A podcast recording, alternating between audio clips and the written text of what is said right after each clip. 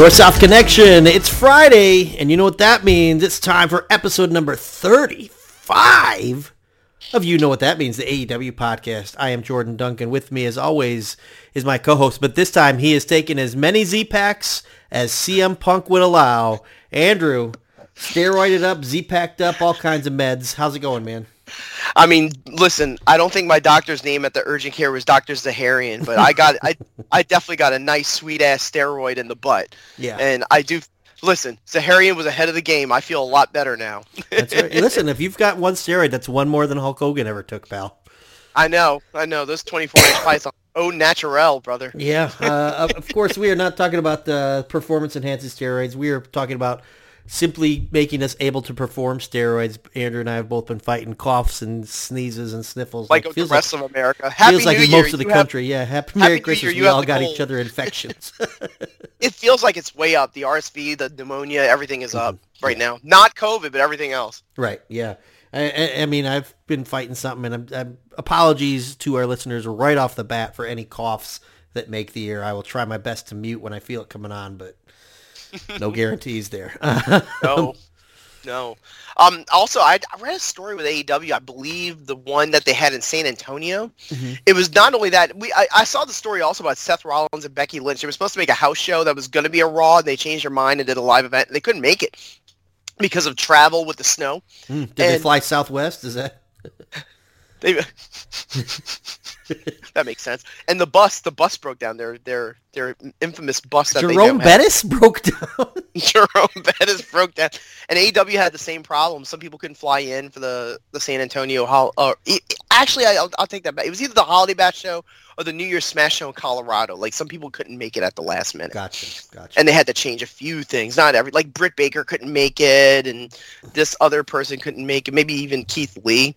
Some it was uh, it was just a situation where they couldn't do the show that they originally did, which I mean it happens. Some people are having upper respiratory illnesses, non-COVID God. illnesses, travel. It's hard. Do you You're remember that one- You see all the snow. Do you remember that one? I think it was a Monday Night Raw directly after the Royal Rumble, where like no one got there, and it like yeah, started it with Dean the Ambrose whole in the city snow. got snowed in. Yeah. yeah. so they like did a lot from the control center, yeah, and then they replayed the Royal Rumble three-way between Seth Rollins, Ro- uh, Brock, and Cena. yeah, Like Man. they basically ran it again for yeah. the Imagine fans. having to come up with a three-hour show on the fly.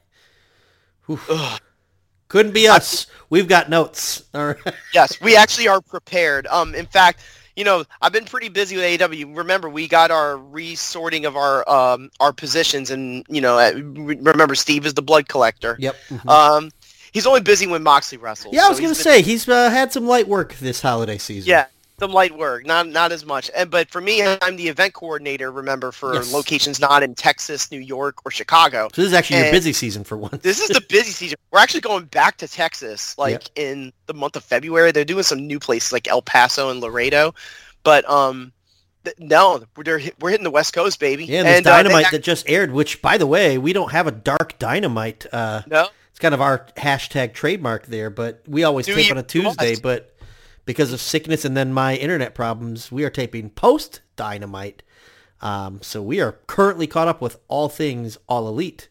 Uh, they yeah, debuted they, in Seattle. They had, yeah, they had some surprises in store. It was more than that. People saw it coming. They had had teases about a new set, and we had Mhm. kind of talked about how because they have new revenue coming in potentially in a new TV deal that they're probably going to eye uh, you know, a new producer, Mike Mansury, and they're gonna do probably some different stuff. And lo and behold, all of a sudden, right after we taped our episode, they started showing these sizzle reels of like a new set with blue and red lasers. I feel like I'm watching Raw versus SmackDown. Um, AEW bragging rights, and um, and they got um uh, like a new like kind of a swankier LED set. I could tell that they were doing something where they weren't going to use it anymore because they were. If you remember, Kenny Omega and the Young Bucks are, are and the Lucha Brothers and Pac are still going through their best of seven. They made the comeback. It's now three all, but they're not. They they didn't wrestle in Seattle. That's still coming up in in the LA Forum, which is the the upcoming Dynamite for for the listeners because Kenny Omega beat Will Ospreay at Will Wrestle Kingdom with a So they chase down do block. Who do you think did that one? Was it the Hummer? yeah. But um, but they they basically used the old set because they knew they weren't going to get another crack at it. Like a, a few crazy things off of it with the uh they had the falls count anywhere match and they had the no DQ match, but it was really the falls count anywhere match that was completely wild. So, uh, question for you. So, we have all our dynamites in our rear view, but little peek behind the curtains. We ne- normally tape Tuesdays. You and I were both feeling like garbage. Then Wednesday, when we were supposed to tape, my computer and my internet was feeling like garbage, and I couldn't get online. Uh, I also couldn't watch Dynamite because uh, I don't have cable, so all my shows I stream. I could have watched it on my phone, I guess, but I'd like to watch wrestling on the TV. Um, did they? Do they have just one tunnel now? That was my prediction that they'd get rid of the so, good guy and the bad so guy tunnels. They, so it, from what I saw, yes, I think they only have one tunnel with two screens to the left and to the right. Okay, yeah, that's one, one I change I thought was coming. Like I didn't look at it that closely, but I do believe they came out of one tunnel. Okay, You know, it's it's a bigger set. I mean, that was that was expected, but they got more screens. They got the LED screen that goes like if you watch Grand Slam, remember how they had that LED ramp, the one that Brian Daniels sold a bump off of? Like they have that now. Um, Okay. uh, a slightly different set um, for um, the the announce team, but it doesn't look that different. Cool. It's just swankier. It's slicker and swankier. The rest of and then they have the blue and red lighting on the balconies, but um, LED boards. But that's really it. Everything else kind of looked like. You know, there was this one issue where Jon Moxley was doing um, a promo with Hangman Page, and the microphone broke down twice on him, Hmm. and Jon Moxley did a double f bomb. He's like, "What the fucking fuck?" We call that Like, Rick he was getting Rossing. but you know, the fans are so smart, so they know the story about the new production team. So they're like, "Oh, that production team sucks. They're already screwing everything up." And it's like. Overall, I thought the presentation looked fantastic. You Cool. know, I thought that I, I didn't see any. To be honest with you, I didn't see anything different from whoever was doing it before. I didn't see anything different from when Keith Mitchell was doing it before he retired in 2021. Like, it all kind of looked the same to me. Gotcha. I think that's good. I, I mean, I, I don't think it ne- required a total overhaul, and I think sometimes total overhaul shows like desperation, like oh, you know, you got to be careful about when you make changes and like how those changes come off to fans. Um, hmm but yeah, uh, again, I, I haven't could seen the it could dynamite. alienate. yeah, I- could I'll be watching them. later tonight. I read the results, so I would be up to date for our podcast, and it sounds like a Right. heck of a show. Um, Yeah, three awesome matches. It, Yeah. Four if you want to count Jericho Starks. I thought Jericho Starks was good. I was so Um, I happy didn't that Ricky Starks great. won, though, man. Yeah, he did, and he won it clean. Actually, he Mm-hmm. got a hit. He got smacked with um the bat by I think Menard, either Menard or Parker on the outside in the walls, and he still got out of it. He powered out of it. Um, Yeah. did the uh, old Hulk Hogan put the arm down three times thing, and um, then they had. I will say this: the acclaim versus um, Jeff Jarrett and Jay Lethal. Nothing in terms of execution and moveset wise that's like to fawn over. Just a beautifully well worked tag match that worked like a charm Yeah. with a dusty finish. Yeah, as you say, with the classic Dusty finish where uh, you thought our beloved heroes had lost by some shenanigans, but then the real hometown babyface, Aubrey Edwards, uh, sounds like she was the one to save with her green and blue eye black. Yeah. I saw that. so yeah, she. Uh, if, for those who did not see it, tell me if I remember it right. Uh, there was a pinfall where I don't know who, which one, which acclaim Jeff member it Jarrett hit the stroke on Bowens. Bowens, and he got his foot Yeah. on the rope, but then uh, uh, Sanjay Dutt pushed the foot off. For the ref counted three, and we thought we had a title change. But Aubrey saw the shenanigans, and the match must continue. And uh, acclaimed wiped up pretty quickly after that. It's really weird for a Seahawks fan to suss out cheating, but uh, Yeah. we're not going to go that far. Hey, you know, uh, We, we were just talking about of- getting steroids in our ass. The Seahawks know all about that one in 2013 final week of the and regular season, the Seahawks uh, could clinch a playoff spot. So I guess they're doing It's better possible, than, yeah. than our team. And the Lions are not dead yet. yeah, yeah. I my mean, Saints are my Saints are done. The- they got the flexed. The Lions Packers is the Sunday night football game, so it's the last regular season game of the season. Um, Mhm. Because, so here, here's how it works: if the Seahawks win, they eliminate the Lions. If the Seahawks lose, then winner of Packers Lions winner gets take in. all. But if the Yeah. Seahawks win and the Packers win, the Packers jump the Seahawks. So the Have Lions need the Seahawks to lose to have a chance. And, and obviously, all of America knows. Just prayers up for Damar Hamlin and his family for that yeah, Monday did night you happen to watch thing. that? That was I saw it after it occurred. I didn't see the actual thing happen Yeah, I watched the opening drive of the game, and then uh, I went into my bedroom and I was watching a different show with my wife and daughter, and my son came in and was like, "What's going on?" And I rewound it, and what's crazy about it is a lot like wrestling injuries. Like you watch it and you're looking for what happened, and it Mhm. looks pretty standard. It looked pretty routine. Um, Yep. but yeah, I mean, if, for anyone who's been living under a rock in the Monday Night Football game, uh, the leading tackler for the Buffalo Bills made what I lo- thought looked like a pretty standard tackle, stood to his feet and collapsed, and they had to administer I think the CPR football for when like he was rolling got pressed to his heart, and it yeah, that's what they seem to think is like all of the impact was centered right on his chest over his heart, which which is kinda- the soft spot. That the sternum is the soft Yep, spot yep. of the of the shoulder pad. That's why it's a shoulder pad. I Mhm. mean, I can't blame the league or anything for this. I don't want to get into the scuttlebutt about the because we can actually go back to wrestling with this with you know Vince McMahon, true true man of valor, deciding oh yeah we're gonna go ahead with the show even though a wrestler literally fell and died in the middle of the ring. right. And then I had to remind myself of this because this is what it reminded me of is that because the only thing I took issue with was ESPN, and I under they, they I thought they handled the weight of the situation pretty well with the announcers they had like Scott Van Pelt, Joe Buck. They're fucking pros. Like they know how to handle an issue Mhm. like this and and kill st- and and stall for time. In fact, the rating was actually higher when it happened. oh, I'm sure once people heard about it, people were tuning in. That's that's why I think in hindsight the league's not worried about pushing the game now. But at the moment, they were scuttlebutt that they were just trying to give him a five minute warm up to play again. I'm like, Mhm. fuck that. yeah, This could be a. Do you realize them? Even if it's an accidental death, the field is a crime scene. right, Like you need to bring police in to look and see what happened. right. It's a death. You can't even if it was an accident, you still have to check it. You know, there was nothing malicious. It was seen by millions of people, but you still got to do your due diligence. And Vince decides, oh yeah, we're just going to go forward with this. And I and this one reminded me of it, the Jerry Lawler heart attack in 2012 Yeah, when he uh he basically passed out right there on the in the announce booth, and EMTs like whisked him away. You barely even saw it.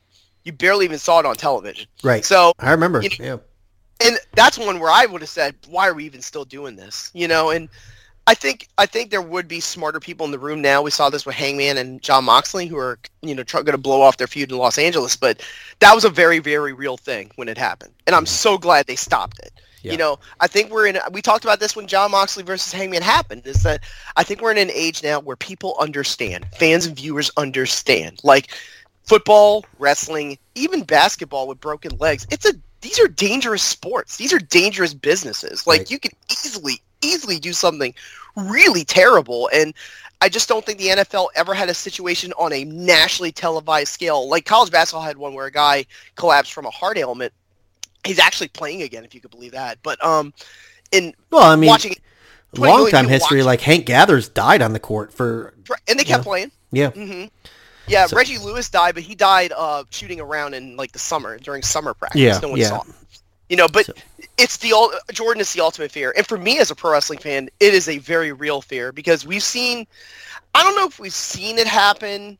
I've never seen all wrestling deaths. I don't want to, but like, there have been some near misses for sure. oh yeah, There have been some near misses, uh, especially when you're, you know, losing blood left and right. But that's the ultimate fear. Like we're having one of these live event wrestling shows, and the then the guy goes down and just doesn't get up. right. That I don't care what promotion that is. That's a tragedy. Right. Like and.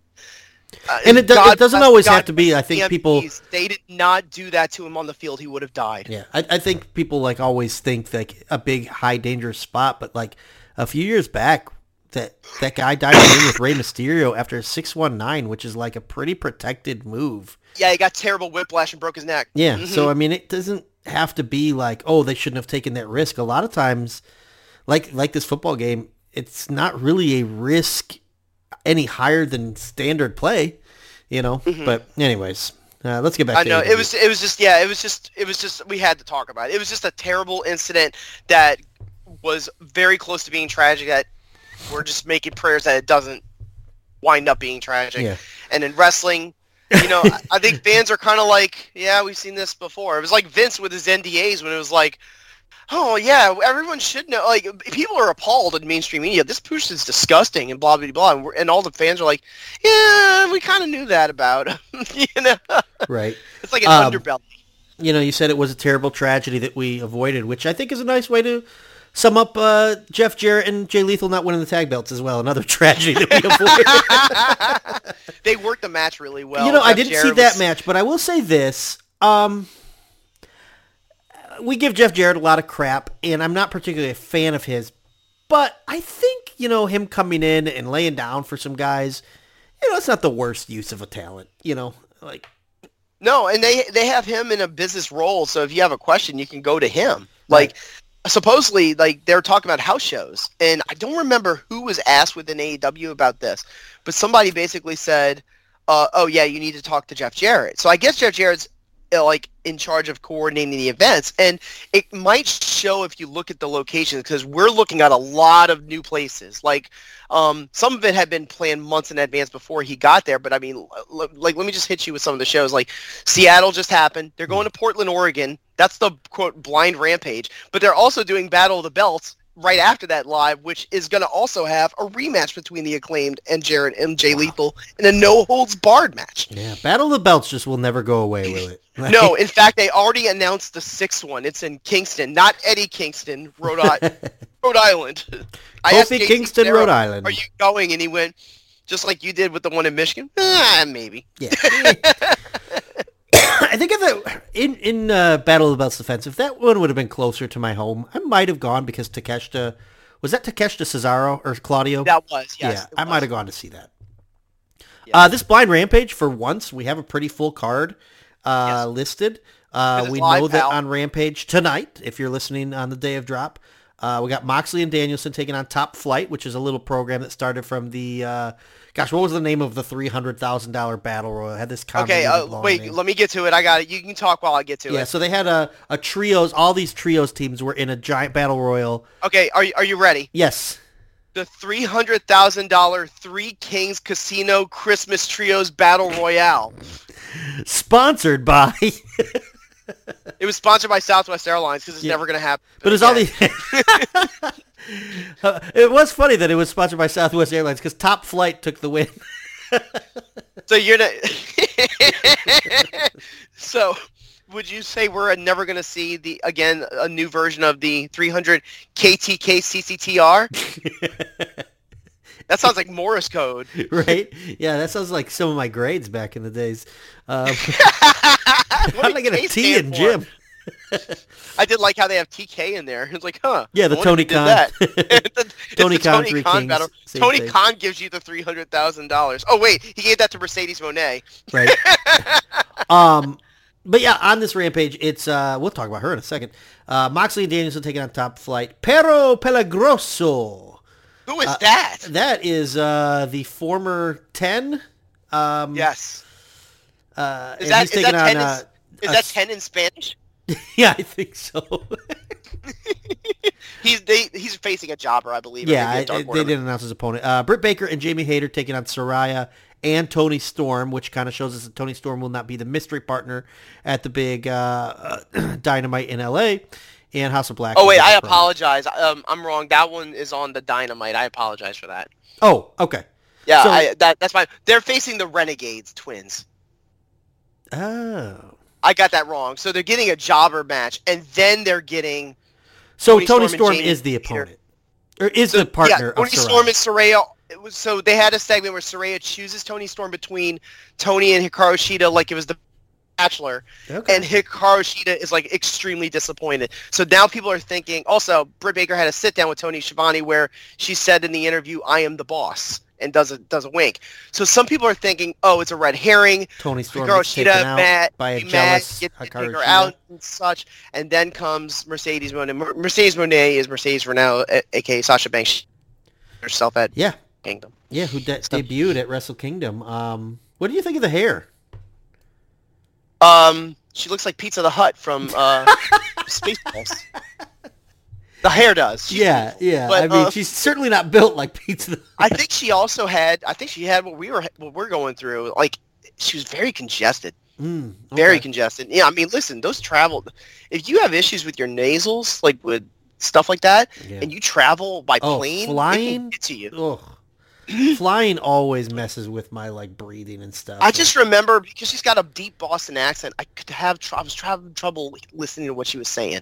She beat down Kairi Sane or Kairi Sun, yeah, with her um, new, so some like, gonna- a, like a new DDT type move. and they're actually this was this was funny. So and Jap- uh, New Japan is going to run. Um, and this is obviously by design. You know, they want to get some American subscribers and ticket buyers, so they're going to do a show in San Jose. Don't remember the name of it off the top of my head. It's the same day as the Elimination Chamber in Montreal. Hmm, So I don't know if it's daytime or nighttime. yeah, and Mercedes, who is Sasha Banks, uh, challenge challenges for the New Japan Women's title there. Right. Um, which And that's a Kenny- relatively new about- division in New Japan. Like it's basically Stardom, but like now it's the New Japan Women's title. I think it's a newer title, I, if I'm remembering. Yeah. I, I thought that's why they had Hikaru Shida involved and like, Emi Sakura involved, so that they could get some of those uh, DDT slash Stardom people involved in AEW. I guess maybe they're pivoting towards New Japan, but New Japan and AEW have a good relationship too. We saw some AEW people there. Karl Anderson, I know people talked about that a lot, even though we don't talk about it. Clotheslines and headlines. Well, he did show up, but he dropped the belt. yeah. and Sounds like a turd of a dropped- match too. By the way. And then FTR, like shedding skin on a snake, dropped another one. Now they have no belts. Yeah. to a crappy team too, man. It's uh Hirooki Goto and Yoshihashi and Haruki Goto. I don't know much about them. they're boring. Well, Hirooki Goto I wouldn't say is boring. I think Hirooki Goto kind of like his his moment in the sun has passed for me. Yoshihashi has always been like just like a perfectly average dude. I don't know, like there's nothing special about him. He doesn't do anything particularly bad, but like Mm-hmm. I would struggle to believe that there are big time Yoshihashi fans out there. And Okada's the champ again. He beat Jay White. So Yep. now there's these rumors. Oh, maybe Jay White will go to the U.S. Uh, Will Ospreay had an interview going leading into. He had a few interviews going leading into that match. He did lose that North American title to Kenny Omega. So Yep. Kenny's got it. Kenny's collecting belts again. Yep. And um, but uh, Will Our good friend, uh, our good friend Chad Campbell rated that match very, very highly, nine point eight Oh, out of ten, I believe. okay. So, I, I, you know, maybe I can do some nefarious means television. oh, but, uh, uh, as soon as we get off the air, I could send you some specific logins I to think try. know what you're talking about. Yeah. there's there's more than one forbidden door. Right. But uh, but um, but where I was getting at was that um, Jay White's willing to do like U.S. shows. He did Impact, he did AEW a few times. He wasn't all elite officially, I believe, but he he's shown up there like Ospreay. Ospreay said he doesn't like traveling to U.S. It makes him anxious. Hmm. So he might actually just stay in New Japan. I'd much rather have Ospreay than Jay White on my TV, though. I saw him at Impact, and I was the pay per view a year ago, and I was like, yeah, he's, he's great. You know, Yeah, he's one of those guys. Like he's. I think he's the best definition of overrated to me. Like, and for me, and I know I know I'm in the minority here. He's a lot like Seth Rollins, in that like everyone says he's great, and I'm I can recognize that he's fine, but I don't see the greatness. Yeah. You know, like uh, Um, I'm talking Jay White here, not Will Ospreay. Um, I've just never been a no, Seth Rollins no guy. Same talk about with- the elite and the Death Triangle. Just a hype, just a John Tesh. For those Yeah. who don't know, Roundball Rock was Roundball Rock from. Uh, sounded like I was British when I said that. Round Bell Rock. Roundball Rock from the NBA on NBC. That was sung by John Tesh. So, Basketball. He's gonna take the ball to the rim and he'll dunk it. Those are the lyrics, by the way. It's an amazing song. It gives you the '90s feels. Well, they just had a hype package for it for the seventh match, which is going to be Escalera de la Muerte in the Kia Yes. Forum. So they had no continuation. FTR did, where the Guns came out with a funeral procession for the legacy of FTR, which I thought was actually very funny and disrespectful in a kayfabe way. I thought it was really good heat. Gotcha. Hey, hot take. Who's winning match seven? Is it the Elite, or do we go with a swerve and have the Death Triangle retain their titles? The Death Triangle retain their titles, and Kenny goes singles with that. I think that makes the most sense, man. I really do. I think Also, there's a Triangle. Are you ready? I, listen, it's a new year, new us. Are you ready to rap, rapidly speculate some more? Uh, absolutely, yes. the Young Bucks are talking about an extension. It's not pen to paper. I have heard nothing about Kenny Omega. Mm. So I'm starting to wonder what's going on. I think he's waiting to see how good the video game is. But um, yeah, if some other ones, uh, you know, you talk about NFL. I got to throw this one at you, Jordan. Yeah. If the Jaguars beat the Titans and win the division, they're in the playoffs. Oh, I forget if they're gonna. Okay, what does Tony Khan do? Uh, I think he benches Trevor Lawrence and he has Dax Harwood starting quarterback. Like, what if they? What if Doug Pederson calls Tony and asks him to like put some plays together in the uh because he's like in the number cruncher team for the Jaguars. People Yeah. don't know that he's in some the uh what are, what are those number what are those things called in the sports now? The analytics. He's in the analytics department. That is so And on like, brand for Tony Hey, I need you to look at I need you to look at these plays against the Chiefs and see what works best and blah blah blah. And he's fucking doing like the revolution like fantasy booking and Doug Pederson reads it and it's like MJF versus Bryan Danielson in a one hour Iron Man match. This is not the fucking play I drew up. Listen, we will know we will know Tony Khan's involvement if Christian Kirk starts blading maniacally in every playoff game. Like what would you do if you owned an NFL team but you also owned a wrestling company? Which one would you do? Like if you had to choose one or the other, Yeah. I think the football team because you can get away with mediocrity a lot easier as a football owner. Just ask the owner of the Detroit Lions. They've been I mean he for can he can fly the place for the wild card. You yeah, know? like you can be a loser football franchise and still make a billion dollars. If you're a garbage wrestling company, eventually it'll catch up to you and you will lose money hand over fist. Okay, Football companies will never lose money. Let's okay. Now let's really rampantly speculate. What if the Jaguars go to the Super Bowl? Because the story now between MJF and Bryan Danielson is that Bryan Danielson laid down the challenge. MJF says, "Okay, but I have stipulations. Like he he had the law, he had the labors of Jericho. He Yeah. made Punk go through hoops. This one for Danielson is he needs to wrestle every week for a month. So from here until February eighth or February." Yeah, f- till February 8th, and he has to win all of his matches. And if he does, then he will get the match at Revolution. And Bryan wants to wrestle the one match that I called out about six months ago. So now we know Tony Khan listens to the show. Amen. that one, the one that they've never done, and they're going to do in a pay per view, a one-hour Iron Man match between the two. Whew. But here's the thing: this is why I bring this up. February 8th, that's right around the week of the Super Bowl. So if Yep. this if they're in the Super Bowl, which I believe is in Glendale, and they have a dynamite in Texas where Bryan Danielson needs an opponent, does that mean Trevor Lawrence faces Bryan Danielson? I, I don't think there's any reason that there that it shouldn't happen.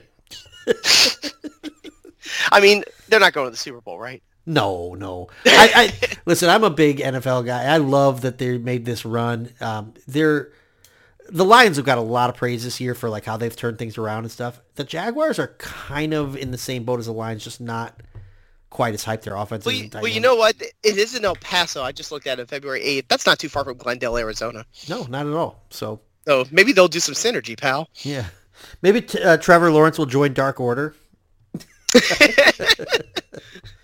He's, But yeah. he's 11. He's 11 Right. Yeah. Listen, man. Well, what's his jersey number? Is he of 16. 16? So he'll be 16 in the Dark. I remember that because we played him in um, the college football national championship LSU meeting, and he wore number 16. So Okay. Yeah, and he's the same in the pros. So, but yeah, I mean, uh, it's it's pretty interesting. Like, I I know Tony owns a soccer club as well. I don't know if they're any good, but like he's Fulham, I don't know. I think they're in season right now. yeah. But like, I mean, the Jags are uh, a growing franchise with a lot of young talent. AEW seems to be a growing uh, company with a lot of young talent. Um, and listen, man, I saw the the graphic. If we run down our list of AEW champions right now, current, because um, last night uh, Darby Allin won the TNT title from Samoa Joe. Uh, the King of TV went down in flames. You said that after Full Gear. yeah. I think spoken into existence that other than Samoa Joe, Yep. that all of the champions were quote, and this was your quote, AEW people. Yep. You know, homebred guys, Yep. homegrown guys and girls. The only one who really kind of had a run, like a mainstream run prior to, was Pac, but he's a day one AEW guy. I mean, the champions. Let's go over the champs real quick. It's MJF has the world title. Darby's the TNT champ. Uh, the tag champs are the Acclaimed. The trios champs are the Death Triangle, which is Pac, Rey Fénix, and Penta. Uh, the women's side is uh, Jamie Hayter and uh, Jade Cargill.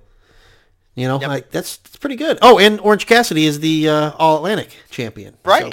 So- And and like all things wrestling booking wise, it wasn't by accident. I Right. think he wanted this going into the fresh year with Yep. a different production and like, hey, these are the people. Yep. These are the people we're hanging our head on. Not bad choices. The Darby Allin Samoa Joe match was fantastic. Red I didn't mention this at the top. Red hot crowd, one of the hottest crowds I've ever heard. Yeah. They ate up everything involving Danielson and Darby Allin, which were two of the biggest segments of the show. One was the main event, one was in the middle. I haven't seen that match yet, but uh, I've been pretty down on Joe. But when he just murdered Darby a couple weeks ago, that's like the best of Joe. It I've was seen in a classic. David versus Goliath. Yeah, that's was, the best Joe in a minute. the only thing that was weird, and I don't know if this is going to be a trend, none of the matches went over like 15 minutes or it went around 15. Everything was at least as was 12 minutes or less. And I'm not saying that's a bad thing for Dynamite, you know, because they actually had three matches that went beyond that threshold in um in New Year's Smash. Danielson beat all all ego Ethan Page in a long match. Another pretty good match. six- Yeah. 16 minutes, right? Top flight, they lost to uh, Moxley and Claudio. That went 13 and a half. And then that, um, the uh, Falls Count Anywhere match six Yeah. for the trios thing, and that was 17 minutes. So they have the capability of going long, but for this one particular one, I think they were just really loading up the show and they didn't have match time. Right. Yeah. And then even like non-title stuff like Ricky Starks wins the opener. Like so I mean that was a fear I expressed. I don't know if it was last episode or the one before where it felt like they might have just heated Ricky Starks up to feed him to MJF and it's like, well, I hope he doesn't go away again. Oh, I know, I know Hey. how you can heat up Ricky Starks. The way they heated up Action Andretti, you throw a fireball in his face. Have has Action Andretti spoken yet? Like I know he, had the match. He had a promo on that segment. How did when he got do? the fire. Okay. Yeah. He seemed somewhat confident. He seemed coached up, but you know he's young, and Yeah. you know he just got his one chance, and he didn't. He didn't Marina Shafir it. You know. So okay, cool. Uh, we're kind of ping ponging around a little bit, but I mean, we're just sticking to last night's Dynamite. Um, and Yeah. looking forward ahead. I mean, the LA show's a big one. Uh, pretty loaded show. Uh, they uh, loaded it up yeah, already. I mean, uh, yeah. match seven is probably going to main event that show uh, the, of the trios tournament. But we, we also have Hangman Page returning after about a month, maybe even longer, uh, to face Moxley. Uh, Hayter and Britt Baker versus uh, Soraya, Soraya, however we want to say it, potato, potato. Uh, and as of right now, Toni Storm. But I think you and I both think that things could change. Do we? Andrew, call your Oh, shot. yeah. Uh, Oh, does yeah. Mercedes Mone show up? Mercedes Mone is going to be all elite when we come back. Okay. I'm calling it right now. Okay. Cool. I don't believe the Meltzer thing he already put out there. Uh, uh, you know, like no, I'm not believing Meltzer. He has good sources. People are telling him things. I don't believe when he says he doesn't think it's a terror. We've also got Danielson versus Takeshita, which is going to be Holy uh, shit. banger. I think Holy they booked that just for you. I know, right? He was listening to the show talking about AEW being champs, and he says, "Oh, he likes Takeshita. Book him with Bryan Danielson." Boom. Thank you, By Tony. the way, remember he's got to win all the matches. Right. I mean, that's hard. That's like when Wichita State went undefeated, and they're like, "Okay, you got to play Kentucky in the second round." What? That was like when Michigan went undefeated and made it to the championship to play Georgia. Oh. Wait, they oh actually yeah, they, didn't. they got beat by plucky TCU. Yeah. Ugh, gross. Are you over it yet? Oh yeah. Uh, you know, I was this season exceeded expectations. Like uh, maybe for others, like I didn't expect them to get where they were. I didn't expect them to beat Ohio State. Um, so just beating the crap out of Ohio State's pretty Well, I mean, listen, LSU had a bye week for the bowl week, so it went really well for us. Um, for those who don't know, we played Purdue and beat the snot out of them. So here's a question for you. We've got the the match seven of the best of seven series. You got the p- possible slash probable debut of Mercedes Mone, and you got Hangman versus Moxley. What? Loaded. Which of these three main events, and which one opens the show? Because I think, or, or does Danielson open sh- the show? I think, I think Hangman. I, I think the opener will be Elite versus the Death Triangle and Okay. Escalera de la Muerte. I think they're going to start out hot, Okay. and then and I think Hangman is going to take out Moxley, kayfabe in the final match. Okay. That's my theory. So theory. I think Mercedes maybe Hangman's like top of the hour type thing, like second hour. Hangman's yes, I think Hangman's going to go full fledged heel, Okay. I and then the top of the second hour is the women's mystery match. okay, dig it.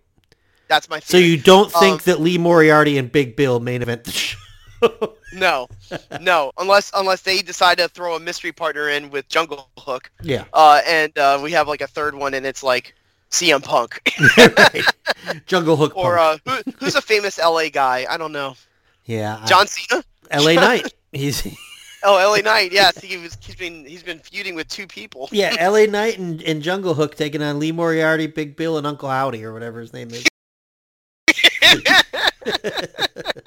Who would be the Uncle Howdy of uh of uh? Would it be Sting? Uh, It's- You know what? I just realized. I think thing it's is- Malakai Black, dude. He's doing a promo on this Rampage coming up tonight. Um, yeah, the, thanks for uh, warning us.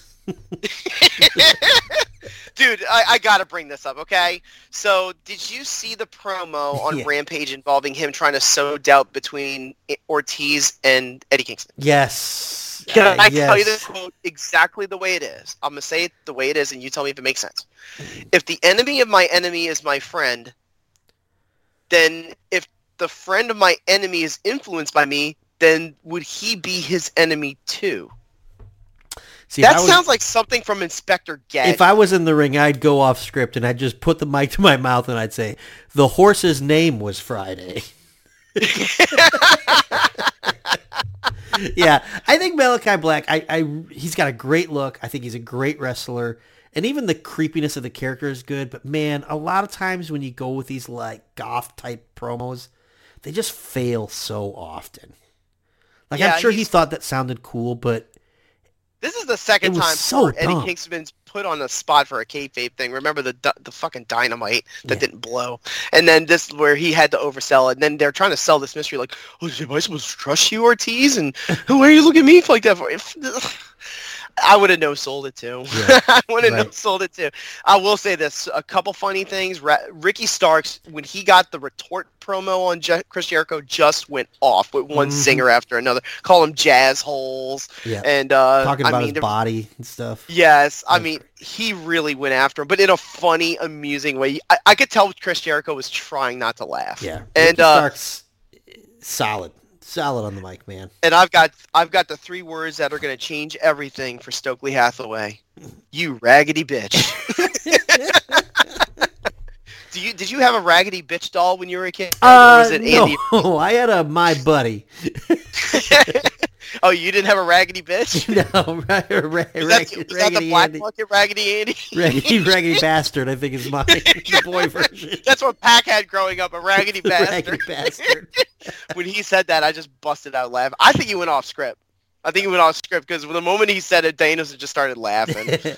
Did you um? Have you heard about like? Uh, I guess we're jumping around a little bit, but we're talking about promos and stuff. The Acclaimed, of Yeah. course, always do their digs and their disses and stuff. It seems like a nerve was struck Mm. in real life because uh, Karen Jarrett went to Twitter uh, to just start spilling some tea uh, when uh, Max Caster Yeah, basically accused Jeff Jarrett of stealing Kurt Angle's wife. yeah. Karen Jarrett spilled the tea and then threw the tea right back in Kurt Angle's face. Yeah.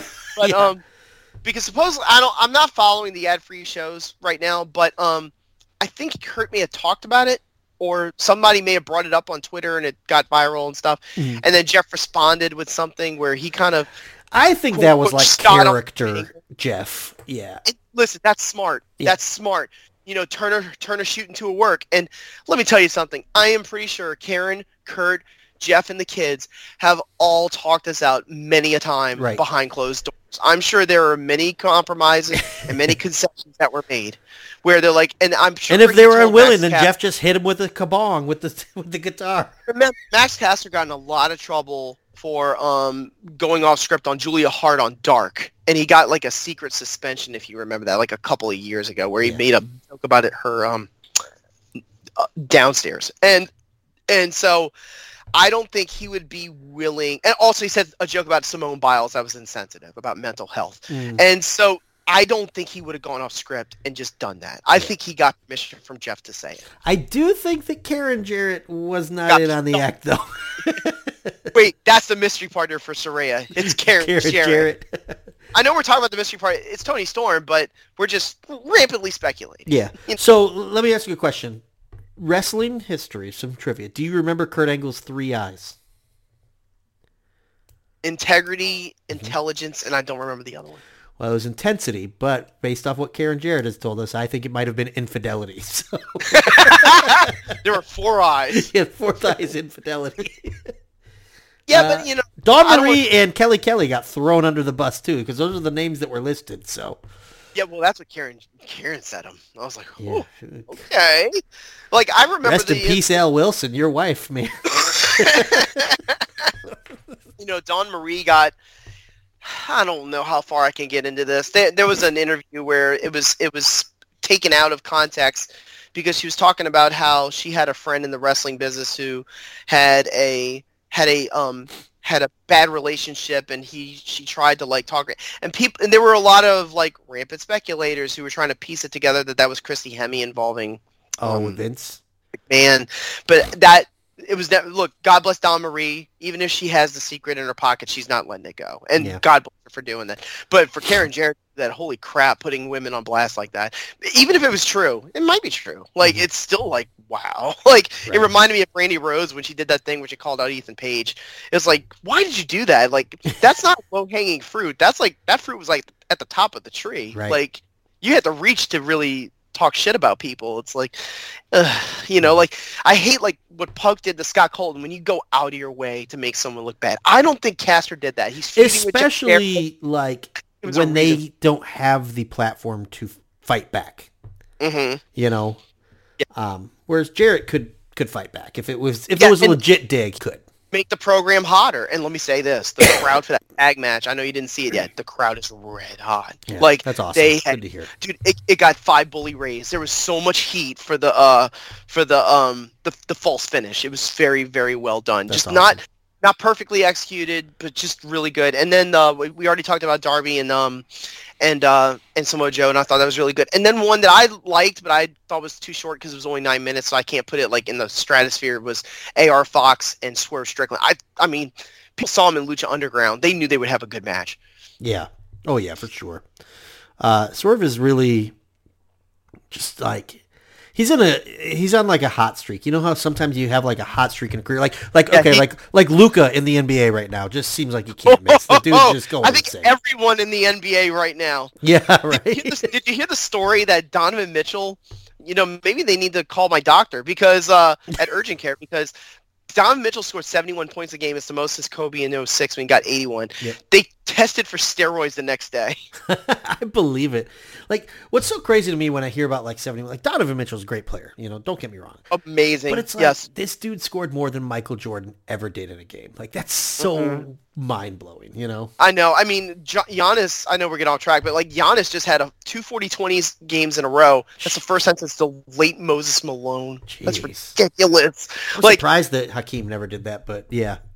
I, you know why? Because he was too busy getting out of the paint, blocking shots. Yeah, getting 11 blocks. I think he's the all-time blocks leader too. we were But, looking um, up, me and my son were looking up like anyone who'd ever hit a quintuple double and Hakeem was the one Kidd that had the closest Jason stats. Kidd had one. Yeah, and He had Hakeem ten turnovers. yeah.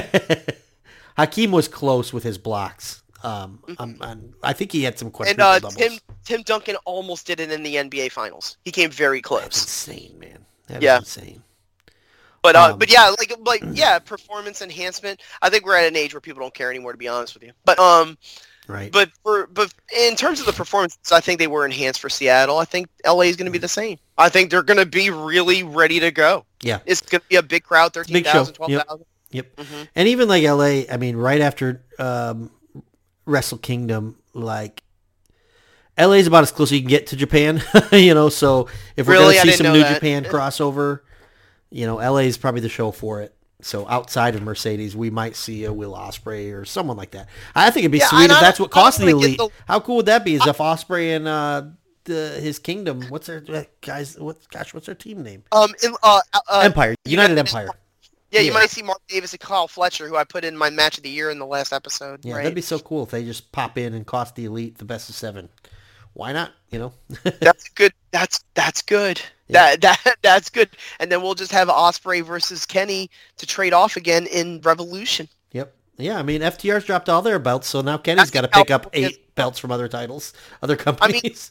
Do you, I mean we're we're really looking ahead now, but I think we have a good idea of what it's going to be now that they've kind of laid the gauntlet for Danielson. Like, do you like that? I, I know why they don't want to do the one hour Ironman match. It makes the show like you have to you have to bridge the show to make to mm-hmm.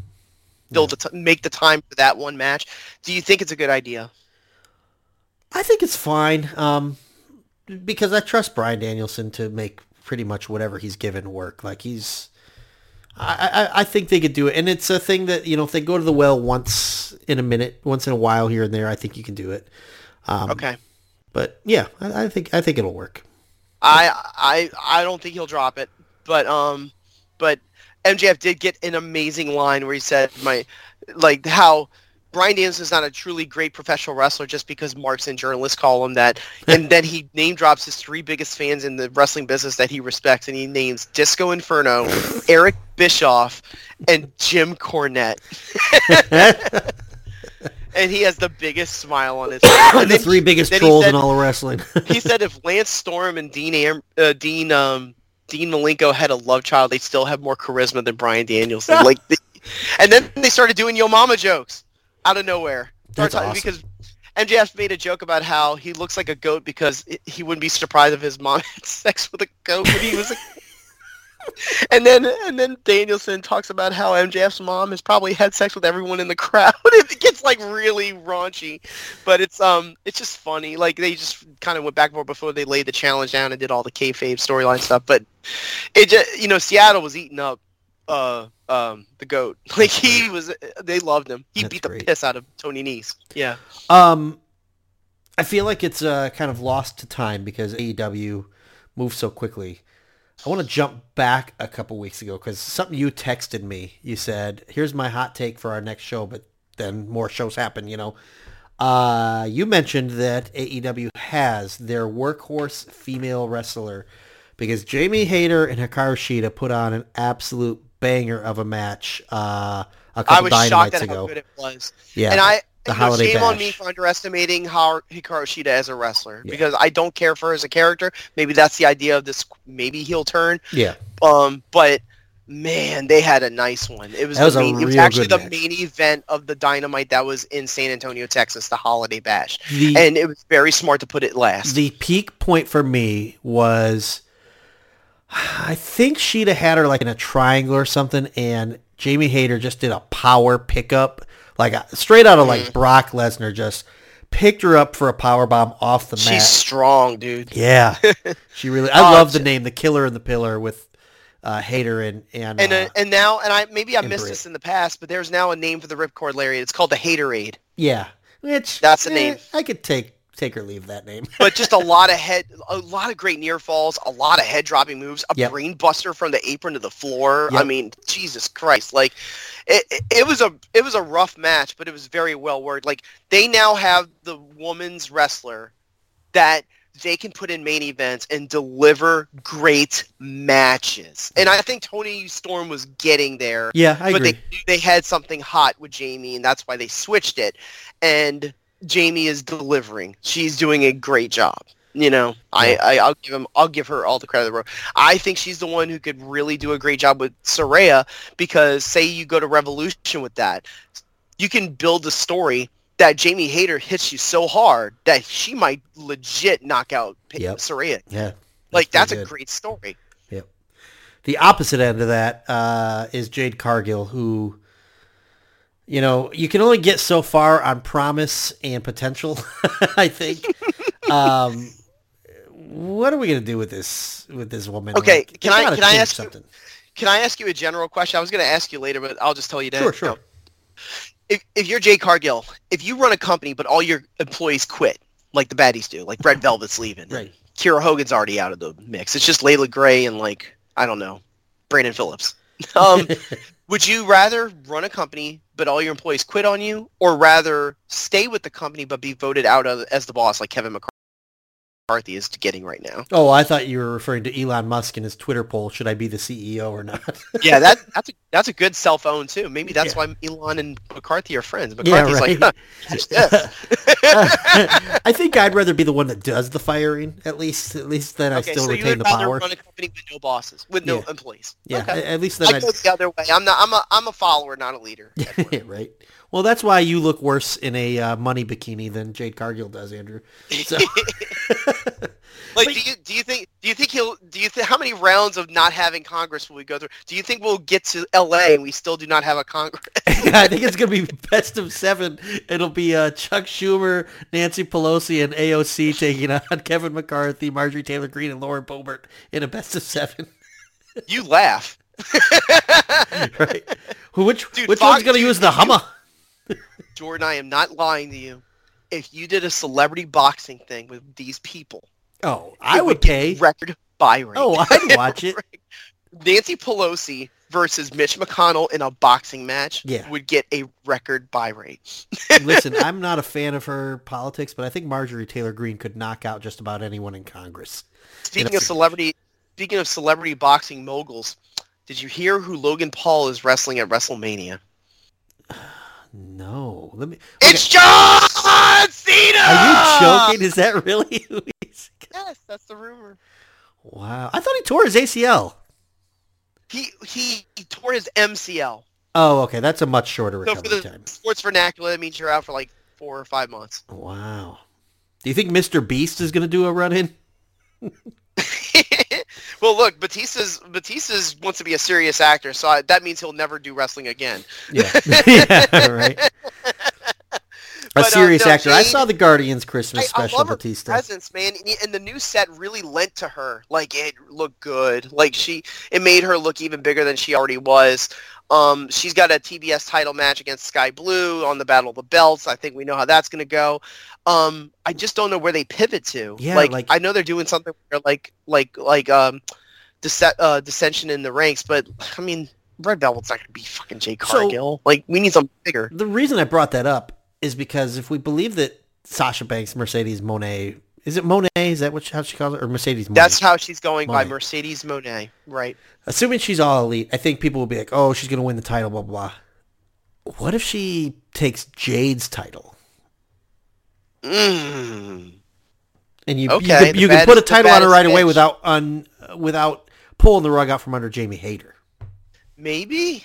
Maybe. mean- Let me say this: like we're gonna, we can, we can dive into it if it really occurs, and we could just call this the rampantly speculating version of it all, and it, we never talk about it again. sure. if if it if it doesn't happen, but um, that's the biggest get they've ever had in rest in women's division. That's the yeah, I mean women's division and maybe I mean comparable in men's. I mean I think Danielson is and probably Cole and Punk. Yeah, Pu- yeah, Punk. Uh, but I mean Sasha Banks is a big star, a big she's star. huge. Yeah, She's a moneymaker, no pun intended. Like she, and She still delivered. like even like with the Punk and Danielson, like she's still young. Like these guys, not to say that they're like past their prime or anything like that, but Punk's old and it showed. And Danielson has said many times like I'm not wrestling for a long time. I know, but if you want to make additions, you got to make subtractions. Right, exactly. Like now, the women's division not so much. The men, oh, like there, there's so much they have. It's almost disgusting. yeah. You know, Yeah. like that. Like if you want to hit this really quick, we, you know, do you have a New Year's resolution for yourself as a person? Uh, yeah.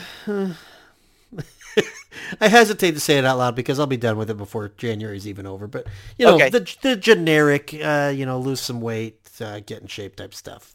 Well, mine is to worry less about uh, what other people are doing. Oh, that's good. You know, be less paranoid. So what I'm going to do is worry entirely about what everybody else in AEW is doing. So this is my New Year's revolution, not resolution for AEW. I, I'm speaking to Tony Khan. Tony, I know you're listening. Yep. Hear me out. Listen, Tony, put down the Jags tapes. L- listen. Um, I know you want to. I don't want to say that you're you're in the castle piss. You're trying to keep people in the castle pissing out, like Vince McMahon always used that joke about Paul Heyman. I'm not trying to accuse you of that. I understand you have a big company. It's a rampant company. You got the blue and the red brands coming up in the summer. I can see it coming already with the new look. You can do a lot of things with different programming when you get new money. I know you're waiting out a year for the new money, which is not coming till 2024 at the earliest. But you're not doing anything with a lot of people. Mhm. If you don't have anything for them, just release them. Just let them go. That's how I feel right now. They Right. just got too much. And I understand why they don't want to. He doesn't think that WWE does fair business like they did with Regal, where he kind of like gave a gave an olive branch for Regal to leave and WWE basically said, "Ha, fuck you, we got him back." and and I understand where Tony's coming from because you can. I, I'm a bitter person too at times, and you can definitely like, you can definitely turn your ire towards them for not playing, doing, conducting business the way you want to. But if people like Andrade, if people like you know back in the fall, Malakai Black, if these people are unhappy and you speak with them and you talk with them. We even heard the rumors about CM Punk where he's trying to drop hints like, "Oh, maybe I'll go back," which makes him the biggest hypocrite ever. But anyways, um, if they don't want to stay, just let them go. Let just like just like Charlton Heston said in the Ten Commandments, let my people go. The only caveat slash like resistance I would have to that is speaking to the roster. If you're not sure you want to be a place for a long term, then don't sign long term deals. Agreed. You know, like you hear about these guys like doing five year extensions and then three months later they're ready to leave. Like, come They're on. unhappy. Yeah. This isn't this isn't pro basketball. Yep. There's no union. You're not protected in trades. Like Right. this is not a situation you can keep your money and get to the destination you want. That's why you don't have a union. You're not happy with that. This is a bigger issue. Like go make a union. Yeah. That's what you do. And- but that will never happen because you got the stupid. Who's that idiot? Who's that idiot agent to the wrestling stars? Barry Bloom. Yeah, Barry like Bloom. that dude would never let that happen ever. I uh since Tony's listening, I've got a resolution for his company as well. Okay. Tony, don't tune us out. Um, listen, what Andrew said makes a lot of sense. You know, you've got a lot of guys that aren't on TV that are unhappy and they're ready to leave, and you know, uh, sometimes cutting some fat to keep a happy locker room is good because if you bring a guy in and he's not on TV and he's just grumbling, it's just going to create a you know, uh, an environment of complaints, complacency, and anger and bitterness, blah blah blah. I will amend my resolution to say this: Don't give people a reason to complain. Tony, please, for the love of God, stop with the start-stop pushing of characters. You haven't stopped with the acclaimed, and they haven't stopped being over. Look what you did to poor Wardlow. You cut the man's hair.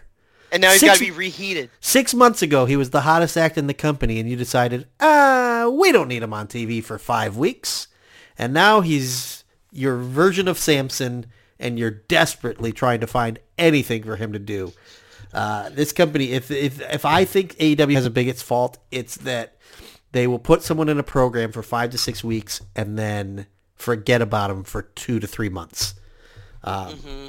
I, I, it's funny because when we first started doing the show, I thought there was sort of a positive. I do like that AEW, contrary to WWE, doesn't need to have all their stars on TV every single week. Like you could go a week without seeing Hangman Page, but a week versus five weeks is too much. So Tony, keep your stars on television. Find ways to get them involved. Yeah, like we, you know, we have a we have a treat for everybody. And one of the jokes is that Miro's a catering. Like Yeah. he is. Like he's Yeah. gotten nothing for it. Now some people kind of push back on that because, and I honestly think it was AEW leaking it out there to try to get their side of the story straight. That Miro didn't want a job in a feud. Right. And that that was why he didn't. They didn't give him anything. It, but I don't know. Like I think there could have been something in between where you could have given him somebody that he could have beaten that you didn't feel as passionate about winning, like Ricky Starks was. And I didn't disagree with Ricky Starks winning that tournament to get the title shot. That was fine. Sure. You know, but um, but there were probably other avenues you could have gone to. You Right. got so many talents on the men's side. On the women's side, that's why I think you hear the rumors because there's there's there's opportunity there. Yeah. I think there is a bit of Britt Baker fatigue. Yep. I do, Yep. and um, I think that's what Jamie Hayter was. You know, and so And there's I- big so gaps I- in baby face in the babyface women. Like you got Correct, Toni correct. Storm and way it's That- way one sided. yeah. Yep. You know, and Shasha, well, I did it. Mercedes can do both. Yep. She can easily do both. She's a great heel and a great face. Yep. Um, but um, uh, also by the way, um, Trinity Fatu supposedly is going back to WWE, which isn't surprising. Her, her husband works. I saw know, the picture but, um, at, in Japan. It was kind of cool. It was uh, so Sasha Bayley. and, and Trinity and Bayley and FTR all together. And uh, I wouldn't be shocked if FTR is gone in the spring. I wouldn't be shocked. yeah, Dax Harwood is is a listen great wrestlers, and I think that his Twitter account is pretty gimmicky. But man, the guy likes to like tweet stuff Savvy. out that speculates. You know. hmm Yeah, So- he, he they liked it. The reason I brought up the too many people thing, there. Um, did you hear the story about Dragon Lee? Uh, just that he's going to NXT. So the story was that he took less money. Like the AEW money was about the same, but he took the WWE money because the whole thing about AEW having such a loaded roster became a disadvantage Hmm. in negotiations. That makes sense. And you would think the opposite back in 2021 when you bring in Punk and you bring in Cole and you bring in Danielson. Look at all these people they can work with. Now they're mostly there. All the people that you signed are still there. Now none of them been released like I was trying to talk to Tony about and didn't listen. And um, I mean, look, Karen Jarrett might be signed soon. They they signed a hat. They signed a hat. You know, It's a really nice need that. hat, though, Andrew. It's a It's nice like that hat. story. It's like that story about Moneyball in the movie Moneyball, based on a true story, where they traded um, David Justice for a player and a um, to pay for their Coke machine for a year. Yeah. The other team. That's what it reminded me of with the hat. But um, for Dragon Lee, like, listen, if you're going to go to NXT and be the top star there, um, uh, and maybe be the highest paid there until you get your your main event, main roster call up, fine. If that's what makes you happy, fine. There was some issue where a a AAA was not feasible for him anymore. I can't. I don't know the Mhm. story. Okay. okay. But um, but basically, he had to make a choice between uh, with a North American promotion, and now was the time. And they said, okay, it's either AEW or WWE, and he chose WWE even though the money was the same. And some people looked at that and speculated, well, it's because AEW's got too much talent. They'll never have anything. They won't have anything for you there. WCW kind of went through the same thing in the '90s, Mhm. kind of. What's in funny is, if you were to like print out the rosters, I think WWE is just as bloated in terms of number of people, but They got they've got they've got seven hours of TV every week versus three for yeah, for that's AEW. That's better. Mhm. you know, like they have literally double the TV time. like So- let me let me ask you this. So, um, I mean, obviously, part of the new deal, if when they get it, I don't know. It's it's very likely going to be Time Warner Discovery. When they do it, they'll probably get another program. Maybe they'll revamp a program, make it two instead of one hour, whatever. Maybe we could do this later on in the uh, like in the in the in the year since we got the red brand and the blue brand now in the AEW. Um, can they do a brand split? Hmm. I mean, can they? Yes. Uh, I feel like Tony Khan might be a little too ADHD to. He might be just as bad with it as Vince McMahon. I mean, Triple H is bad with it too. I mean, I Yeah. see Sami Zayn on every show. yeah. And I don't say that's a bad. I don't say that like it's a bad thing. Like Yeah. he's hot, but um, I mean, I think I think the way you do it successfully is not vocalize that it's a brand split, but just in your booking patterns, be like, okay, you know, Wardlow is a Rampage guy, and the acclaimed are Dynamite guys, and that's what they did with Hook. yeah, and yeah, Hook was a Rampage guy, and like by doing that, you keep programs fresh because if this guy's been on Dynamite for a year straight and this guy's been on Rampage for a year straight, they've never been in the ring together. Then when you put them together, it's a fresh program. You know, Yeah, we always talk about the Rampage problem, and you know the year to year came down, and the the the ratings for Dynamite were, um, I got it right here. So the rating for um, Dynamite uh, was the total viewership was two percent higher throughout the year. Uh, but it was three percent lower for the 18 to 49, which you can kind of take either way. You know, Mhm. you're getting regular, you're getting better, steady viewership overall, but younger people are not tu- are slowly tuning out a little bit. Rampage had huge declines, 20 percent in total viewership and 40% for the 18 to 49. They are getting back up. They had their highest rating since April for their total viewership, and they had their highest rating since October for the 18 to 49. And I don't think it was an accident that during those rampages, they had Jon Moxley on there many Mhm. times, including cutting a promo. They had Wheeler Yuta and uh, Swerve Strickland in the main event. Good match, not a great match. Um, and uh, and then on the upcoming rampage, you got Jon Moxley and Bryan Danielson teaming up. Yep. So, you know, that's and it's a live show. It's not Correct, taped. correct. You don't know what's going to happen, so Right. that you got that little extra thing in your back pocket. I do think there's magic to a taped rampage of making people want to see it. You know, Yeah. So sorry, sorry to kind of derail the conversation Yeah. real quick. Since you said Moxley and Danielson are teaming up, not that they would lose to Top Flight, but uh, can Danielson lose tag matches in this storyline? I don't know. It was kind of. I would was kind of assume not, ambiguous. you know. Yeah, Okay. but it's every week on Dynamite. Remember, MJF doesn't do Fridays, brother. If That's true. MJF showed up on Rampage, If Triple H don't do it, MJF don't got to do it. you want the high, you want you want MJF to like go a Twitter about his ratings bump. Watch him go on Rampage and it goes up. Yeah, oh, that'd be awesome. So That would be hilarious. Like, say MJF says, "I'm gonna grace my presence on Rampage," Yeah. um, and the rating is way higher than normal. I mean, we've been talking for an hour, and I feel like we've been dancing around the big, big issue here, though. Uh oh. Andrew, you know, I feel like we've had, we all have where were you moments, like in our lifetime. Like, I'm not old enough to, but my parents, like, will remember where they were when President Kennedy was shot. Uh, we remember where we were, like, on 9-11 or, you know, the OJ chase and things like that. The the the Saints Rams no call. Yes, Yeah, I know exactly. where, uh, Andrew- that happened. Where were you when Slim J took his first loss on AEW Dark? I was sleeping. It was probably taped on a Saturday afternoon, so I was probably watching football. Okay. he lost to AR Fox. Yeah. Um, By the way, I got to tell you this. I know you didn't see it yet, but you'll you'll catch it. AR Fox took the nastiest move from Stro Strickland, top rope sit down, and he takes him into a DVD on the apron, and he splat like a bug. Gross. Oh my god, it was brutal. AR Fox is so good. I'm so glad they signed him. Yeah, he's awesome. Yeah. Yeah. So I mean, really, what we got was uh, uh what were their what were their uh, names in Lucha Underground? Was it Kill Shot? Kill shot. Jon Moxley said that. Oh, He's- did I he? love Kill shot in the um, Mark Henry hype up promo That's on great. Rampage, and Swerve immediately like pivoted. He was like, "Fuck that! I'm not gonna let you harken back to the past." Um, I don't like his mogul um, affiliates, Yeah. Um, no, not a fan. Parker Boudreaux, and I wrote his name down. They they have not. They purposely have not said his name because I think they're trying to figure out the new name. To be quite honest, Yeah, he's a former athlete though. Like, Yeah, he's a baseball player. yeah, baseball.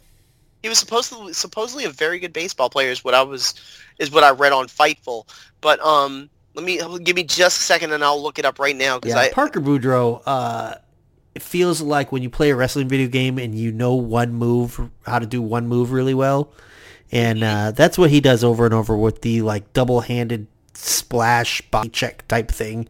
He really likes that move, and he does it yeah a like, lot. does- so the name is his name is Grandin Goatsman. Grandin with a G? Grandin Goatsman. Oh, that's unfortunate. He's a goats man? Yeah. Oh no. Is he That's Bryan like Bryan Danielson's son? I did like the beatdown of Keith Lee with the cinder block. I thought it was good. Yeah, that was cool looking. Yeah. and I thought, and you know, sometimes, like I said this, uh, I think I said this at the tail end of the show we did with Steve. Um, sometimes it's good to fall into something, and I think the fact that Lee couldn't make it to Colorado because of the snowstorm, because of the travel issues, because he lives in Florida, I think that actually helped. Because now Keith Lee's out of commission, and it's like, oh man, Keith Lee when he comes back, he's gonna be fucking Yeah, he's gonna come back and know, kill Parker Boudreaux, who's gonna hit a body splash five times. You know, pretty much. You know, uh, so yeah, they're with that. I mean, Swerve's fantastic. I, you know, he had a good match with Fox. He had a good match with Yuta. Um, Yuta did a kip up with one leg, and he landed on one leg. I've never seen that before. I've never seen a guy do a kip up, and he's able to land on his feet with one leg because he was selling a knee injury. yeah, Yuta's uh, Special. yeah, he's he's he feels like he's uh kind of spinning his wheels a little bit, but He's he's still there, but- you know, lost, but he was presented as the pure champion. But the title was online, Right. which I'm actually kind of relieved by. I mean, I I'm fine with that. I do see we're kind of uh, we certainly cut back on the Ring of Honor stuff like a lot, Yeah. and now A that lot, Joe yeah. lost the TNT title. Uh, it seems like the Ring of Honor guys are kind of not getting phased out because like Claudio's still there, Joe's probably still going to be there, but it feels like maybe they are gearing up for their Ring of Honor show and like kind of, which I think is uh, yeah. finally, you know, get that albatross. I don't know. I don't even think they have a name. I, I, I already proposed a name, Go to Die, because that's where Ring of Honor. That's what Ring of Honor is. That's where AEW people go to die. Go to- I mean, do you think they're going to get good crowds for some of these West Coast places? Like we t- we made a joke uh, like months ago about the fact that they're going to Phoenix, Arizona. I got a feeling they're going to get a decent crowd there. yeah, yeah. Um, Um, um, they go into Portland. That's the first time ever. Yeah, I think they'll be fine. Um, I, I don't follow that stuff too religiously. Um, but And yeah, then Fres- Fresno, Dayton, Yeah. Ohio, Dayton, um, Ohio. El Paso, Dayton, Laredo, Ohio was a big time ECW spot. Like they did a couple pay per views from It's Dayton. the same place. It's the Nutter Center. Yeah, like the, the ECW. Like there was a couple times in ECW's heyday. Like I contemplated making the drive because Dayton's like mm, not quite five hours. For me, it's about four hour drive. Let me ask you a question. How far are you from Winnipeg? Oh, pretty far. Yeah, I okay. think it's. I think They're think it's going like- there in March. That is the hometown of Kenny Omega and Chris Jericho. I'm right by. If I were to cross the border to Detroit, I go into Windsor. Toronto's about four and a half hours. Mhm. So I'm close. But- Toronto's the big city that I'd probably be closest to, if you don't consider Windsor to be big. But you mentioned before how they like hometown things. Mm-hmm. Like let's let's cheer for the hometown guy. They had a very happy accident where they had Darby Allin from there, and then uh, J- Bryan Danielson, from yeah. Aberdeen. Yeah, and then it's so amazing. I do have to bring up on Rampage the Darby Allin Sting promo. Did you watch it? hmm Yeah, heck of a. It was fantastic. It was short. It was sweet. It was to the point, and it got the story across. Yeah. Yeah. Sting's the man. Yeah, I mean, he's like, is there a Sting miss really anywhere in his run? Like, No, You know, his like- efficiency is through the roof. yeah, yeah, he's, he's got a real high batting average. I think is the best. there is a story that he has an idea of mind of what his last year is going to be like. yeah, which we just so- finished the. uh We just finished the the Muta tour, I believe. Correct? Correct, and um, I think he showed up at Wrestle Kingdom, or am I wrong? Yeah, may he did. He he teamed Okay. with a couple. Uh, Tanahashi was on his team, Okay, and okay. he faced uh, Naito and uh, uh, Sanada and. Uh, it was a six man. I can't remember who the third on each team was. If you want to, if you want to get your Jimmys rustled, New Year's Dash, which is the post show, it's like their Raw after WrestleMania of New Mm-hmm. Japan. Okada and Omega teamed up. Yeah, that's usually like where they kick off the angle said- for the new Yeah. yeah for the new year, and Mhm. uh, that's usually when you know if somebody's leaving too. Yeah, because they could, that's what happened to AJ. Oh, poor AJ, he broke his ankle. Oh yeah, yeah, real uh, like legit. Shame. Yeah, I Yeah. heard a thing that Seth Rollins did too, but the the replies I was I didn't see it. Where that it seems like it might be more storyline that Seth, Seth Rollins injury. I don't really know because I didn't Maybe see so. it at all. I don't even know if it was on TV. Karl Anderson on the photo because it was a live event. He had a look on his face like Draymond Green when Klay Thompson and Kevin Durant went down. It's like, oh no. when AJ It's got all- hurt. Yeah, Hmm. it was like, oh my god, I got to do this by myself. I thought you were gonna say Karl Anderson had a look on his face like Draymond Green when Jordan Poole punched him right in the face. but um, I mean, yeah. Here's the thing about Karl Anderson. Um, he didn't even have his buds. It was just him. Like it was clearly a do the job and go home type of situation. Yeah, let's get this belt back in our company so you can. FTR is more collaborative. I mean, clearly, like you know, Rocky Romero wrestles on AEW. He's tight with Tony. Yeah, They talk all the time tight with Don Callis. Don Callis still works at AEW calling the matches for the Elite. Like they have a de- a decent collaborative relationship. I do not know the relationship between New Japan and WWE. I really don't. right. But No, I'm do I. sure they somewhat and that the stuff gets worked out. But I don't know if it's. I think it's similar to AEW and WWE where it's just not very collaborative. Right. But you can kind of come to some sort of a compromise just so that they can avoid legal issues, and that's what happened with Karl Anderson being that never open weight champ. Yeah, which I mean, that's probably a, a a problem that New Japan was happy to resolve. Like, oh wow, we don't have to have Karl Anderson was ever is one of our champions anymore. And we have a WWE guy on our show to promote for our pay per view. Right. I mean, it was a win win. We are glad to not have this guy carrying a belt in our company anymore. No, I've been kind of tuning out on the other side. You know, you know, clotheslines and headlines will take care of that. Main Yep. event will take care of that. But like, you know, headed into headed into the Rumble, which uh, I love the Royal Rumble. I do. I, the I will watch the Royal Rumble. Like even if I don't watch San any. Antonio, and it's gonna. They got a big crowd for the Alamo Dome. Yeah, like, what's funny for me is I am more like a, I will watch the Rumble every year than I am even for WrestleMania because like Mania is just such a slog sometimes when it's not good. Mhm. Whereas the Mhm. Rumble, even a bad Rumble is usually kind of a fun Rumble. You know? yeah, and SoFi Stadium, they're whew, like they had the Super Bowl where the Rams played. They had they have the college football national title game coming up. is SoFi where WrestleMania is this year? Uh, yeah, WrestleMania is there in April for two nights, Oh, and okay. uh, there's a like I said, we're not going to get deep into it, but they I don't even think they know what they got yet. Yeah. Like I think they're still figure. I think they have an idea of what they want. The Royal Rumble really spells it out, but like I mean, like I don't even watch, and I would speculate Roman versus Cody is probably what, what you kind of see. Roman Cody and Roman Rock. If Rome if Rock can't make it, then Roman Austin or something like that. Ugh. I don't know. Yeah. I just rapidly speculate. Yeah. Maybe we could put Big Bill in one of those spots. Roman versus Big Bill, baby. Yeah, the new I haven't seen bloodline, the I blobfish. I haven't seen much of him yet, you know. But um, Jungle Hook, Jungle Boy, and Pat, Jack Perry and Hook. That's fine. Don't do like War Joe, where it's like, oh, now we have to turn them against each other. Please do Yeah. not do that. Do not. Do I that. think Just you do ru- it more run the risk of like a Hookhausen where it's this hot act, and then it's just like, okay, we're done. you know, Yeah, like- and also expect big expect a big cheer for Jack Perry because he's from LA. oh, okay, yeah, that makes sense. So- Yeah, I mean, his dad went to you know Beverly Hills High School. I saw a video clip of the Raw intro interstitched with um the 90210 theme, and I sent it to John. I sent it to JT, and I said, "Did you make this?" He told me no, but um, yeah. Do you think I they mean, could run an? Okay, how how well is your 90210 knowledge? It's decent. Do you think they should? Should they run an angle where it's revealed that Dante Martin dropped out of high school and he like wants to go back and the crowd starts chanting, Dante Martin graduates! Dante Martin graduates!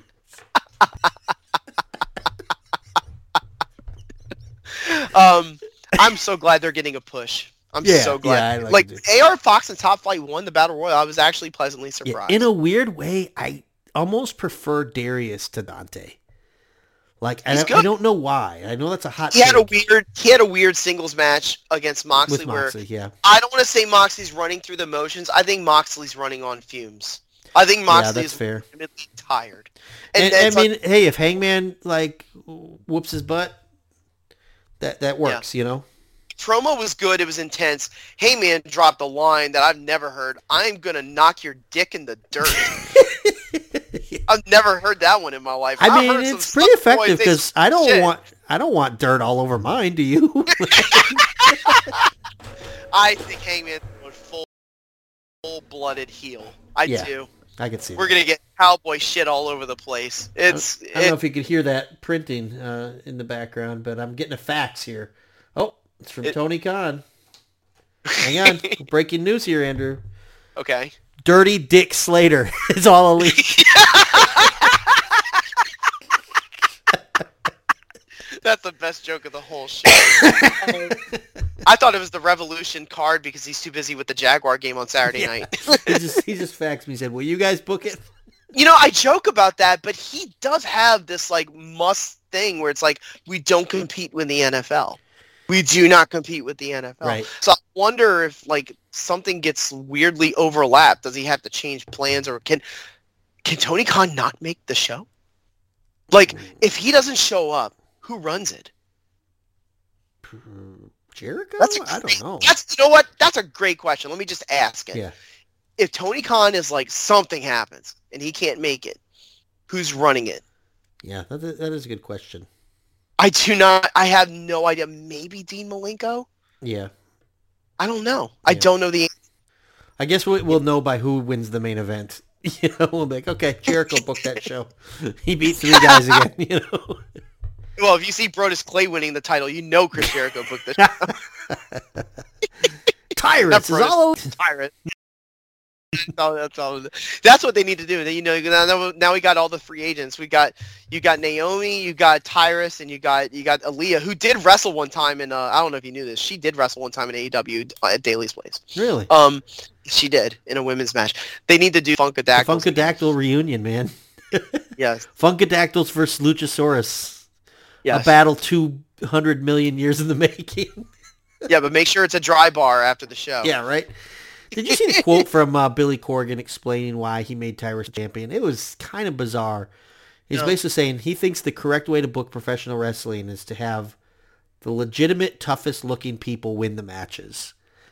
And it's like, well, first of all, you know, your philosophy is your philosophy, whatever. But do you really think Tyrus is the the toughest guy in pro, pro wrestling? Like he's fat, man. Like he's big and he's strong. But like UFC shows us that you could be the wiry, skinny guy and choke out the bigger dude with ease. Like We all have glass chins. right, You know? exactly. You know, but I'm trying.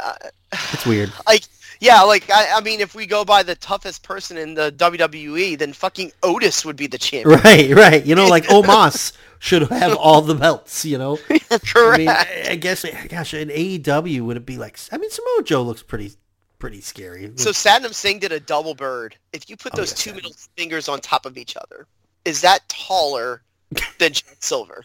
I think it might be. Let me tell you something. If there's a man in this fucking on this earth that I do not want to piss off, it's Satnam Singh. Yeah, that guy's gigantic. His his fingers are so long. He's got an extra knuckle on each one. I think. It's insanity. Yeah. Like, and I, I, you know, they, they, they also did like some nice shenanigans involving Daddy Ass and Satnam where they got thrown out. Uh, Jeff Jarrett had a gifable moment where he celebrated Billy Gunn being kicked out of the, the match. I saw Um, that on Twitter. I did see yes. that. Yeah. yeah. cool. So I mean, Jeff's in his bag. Like he really, dude. And I don't want to call it X Pac heat, go away heat. It's getting close Yeah. with the crowd where they're like, "Fuck you, Jarrett," over and over again. Right. I, I think they legitimately enjoy him and they just enjoy It's- the hate. Listen, man, I complained about when he came in, but like he hasn't been bad. It's He's in great shape for his age. He's putting the Oh, guys over. Absolutely. Yes. Yeah, like so. I did like. Bowen. I did like Bowen's calling him a geriatric Kid Rock looking ass. Yeah. that got me laughing. Yeah, that was pretty good. And then here's a great irony: MJF telling Daniel Bryan that wins and losses matter. MJF won four matches in 2022. You won four matches, and you're saying wins and losses matter? Oh, uh, Andrew, do you think it's time? I think it is. All right, let's let's get to our mailbag because we've got a special little treat as we uh, head out We of the show couple. tonight. Yeah. so, uh, all right, let's start with our first question. Our first question is actually uh, from our good friend and listener Justin Pratt. Uh, you can It's time his, to be real. yep, you can hear his beautiful, deep uh, Chicagoland slash Florida voice uh, here on the North South Connection. Uh, he asked this: What stipulation would you choose for Action Bronson versus Rick Ross feud-ending match? Uh, Kennel from Hell. For- uh, I would say, stocky. They look like they look like old time boxers. yeah. Yeah. I mean, uh, do they look tough enough to win the title? I just laughed at Rick Ross saying to Keith Lee, "You a big motherfucker." Just like right on TV, dude. Like, come on, bro. And also, too, like pot calling the kettle black there, Rick. uh, how would I end the Action Bronson Rick Ross feud? what was that Monster Mash Battle Royal? Oh yeah, like back in the ECW Sci-Fi. Mhm. Yeah, dig up the corpse of uh, Big Daddy V, get him in there. yeah, that's how I'd do it. Satnam Singh pins them both. Boom. There we go. Speaking of corpses, did you see the Pope Benedict funeral? No. I, no. I, dude, this might be NSFW. They dragged his corpse out there for like to put the ashes on it and stuff for like the Pope's like the ceremony. He requested it, and it's like it's like open casket. It's so weird, dude. That's evil thing in the Dungeon of Doom segments with that big thing. Yeah, yeah, yeah, You remember those? yeah. That's what he looked like. He looked great. He looked great like that. I'm like, dude, this is your last. This is what people want. This is what you people you want to remember you as. Do you A think ghost? that? Do you think that when he opened his eyes in the afterlife, it was like Hulk Hogan in the Dungeon of Doom? And he's like, "Where am I? There's no water's too Pulpomaniacs here." Ow! It's not hot. It was just, it was just too weird. It was just Yeah. weird. No. That was the weirdest thing I've seen in the last week. I thought, uh, dude, I felt like I was sick, and then I watched that. I'm like, I think I'm gonna throw up. I'm having fever dreams. All No, right, let's but, get uh, back to some yeah, questions. like- Um, Andrew, if you could jokingly sponsor any bowl game with a wrestling catchphrase, what would you call it, and why is the Scissor Me Daddy Ass Bowl the best name? Dude, they have so many weird. Did you know Cheez It had two sponsored bowls? no. They had the Cheez It bowl and the Cheez It citrus bowl. Oh Can you imagine putting citrus on a Cheez It? no, that's disgusting. that was the one LSU played in. But um, hmm, catchphrase. So I had an answer that wasn't wrestling Please, catchphrase. the like please don't die bowl. the please don't die bowl.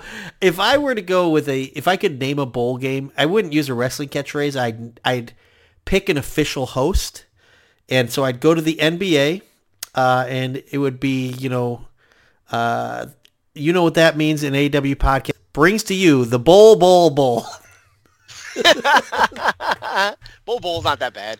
no, he's better than uh, Tacko Fall. So who's not even in the league anymore. No, he'll be in AEW anytime soon. uh, yeah, Bol Bol bowl.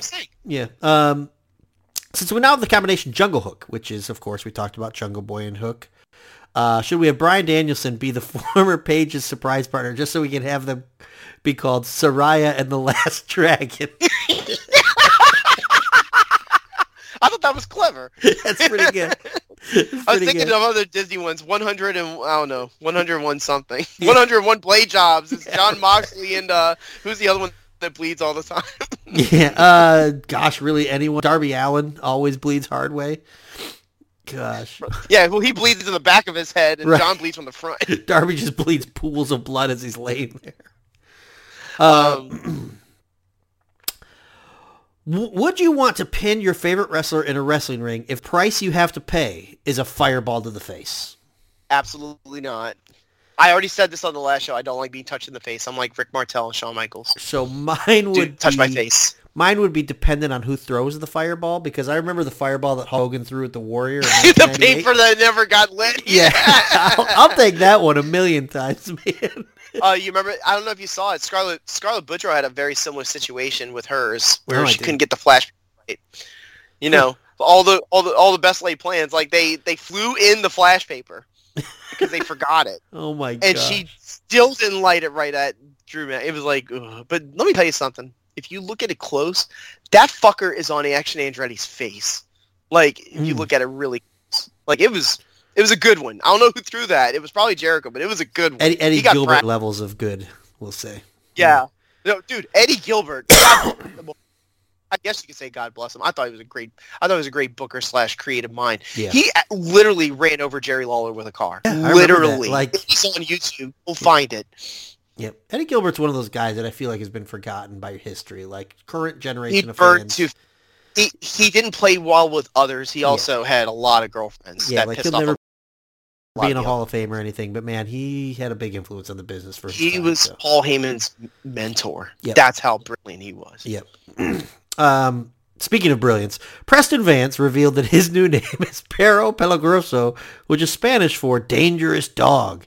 Andrew, have you ever eaten a danger dog, which is a hot dog deep fried in bacon? First, that's your first part of the question. Have you ever had one of those? Uh, no, never eaten that. Neither have I. Uh, second question is, do you think a hot dog deep fried in bacon has more charisma than Preston Vance?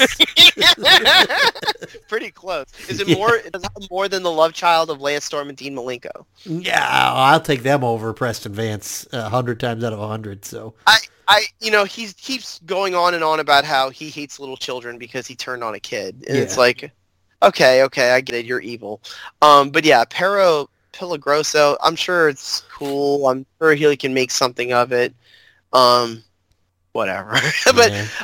hot dogs, like the only one I really love, cheese, cheese and chili on a hot dog. Give it to me day of the week. So I heard this a few years back, and I've lived in Michigan my whole life, so I don't really know.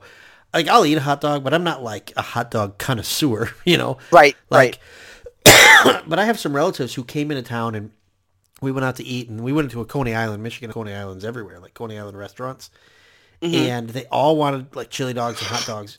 And they were all in agreement that Michigan has the best hot dogs, and I The never knew that was a thing. so? Yeah, like even more than like a street dog from New York. They say like the hot dogs in Michigan are where it's at. So if you ever come my to only visit, fear ever with my only fear ever in the quarter with getting one is that I'm always fearful that it's not completely done. yes, exactly. Yeah, That's why I don't like doing it. Yeah. you know, like at a baseball game, of course you're starving. right. You'll eat exactly. anything. That's why they exactly, sell and it for fits in your 20 hand. fucking You know, dollars. Yeah, so you know, but uh, no, I'm I, I'm not great with the hot dogs. I mean, I I can. I can hawk down a hot dog pretty fast, Yeah. but um, I'd prefer a burger than a hot dog. I mean, the I've always told my wife that my, my death row meal, you know, like the last one before you die, yeah, yeah. is a steak and a baked potato. Okay. Yeah, you can't go wrong there. I have a that's- that- friend who did something food. disgusting this year. Uh, his name's Drew, and him and his brother-in-law uh, were in his garage this summer. They did what they call the 999 challenge. Have you ever heard of this? I don't know if they made No, it up. No, but I've or heard what. of the Sprite challenge. My my daughter tried to do it. Okay, so the 999 challenge is nine hot dogs and nine beers but in nine innings of baseball. So they sat and they watched the Tigers in the garage. And Oh, in the no. span of nine innings, they had to eat nine hot dogs and drink nine beers. And how did it end? Uh, they succeeded, but did they really? Like- That happened to me one time. I ate way too much at a buffet. Have you? Do you like going to those casino buffets? yeah, sure. Yeah. Well, I went way too far, and I literally threw up in the parking lot. Ugh, I was, gross. my wife was driving me. The motion sickness immediately kicked in, and I had to open the door and throw up. gross. That sucks. I know, but it was look good pasta. uh, Andrew, a tongue-in-cheek joke was made uh, by Chris Jericho on Rampage when he wondered why Aubrey Edwards is always assigned for his matches, and the truth is that uh, she is his favorite refs, referee. Uh, wrestler, you could have any referee of your choice. Who would it be? Man, like that, I would be. you- We're basically asking who's our favorite referee. Yeah. Well. I thought of it a different way. Uh, you want me to answer first? okay. Okay, Yeah, so you go I ahead. thought of this like if I'm a heel and I want to cheat and use weapons and stuff, I want Rick Knox as my referee because uh, he's not going to see any of it. That guy. Uh, Shawn Michaels with the bicycle shorts. Because he would just run around and try to get himself over and not referee the yeah, match. I want passed out Vince McMahon with Steve Austin slapping his hand. One, two, three.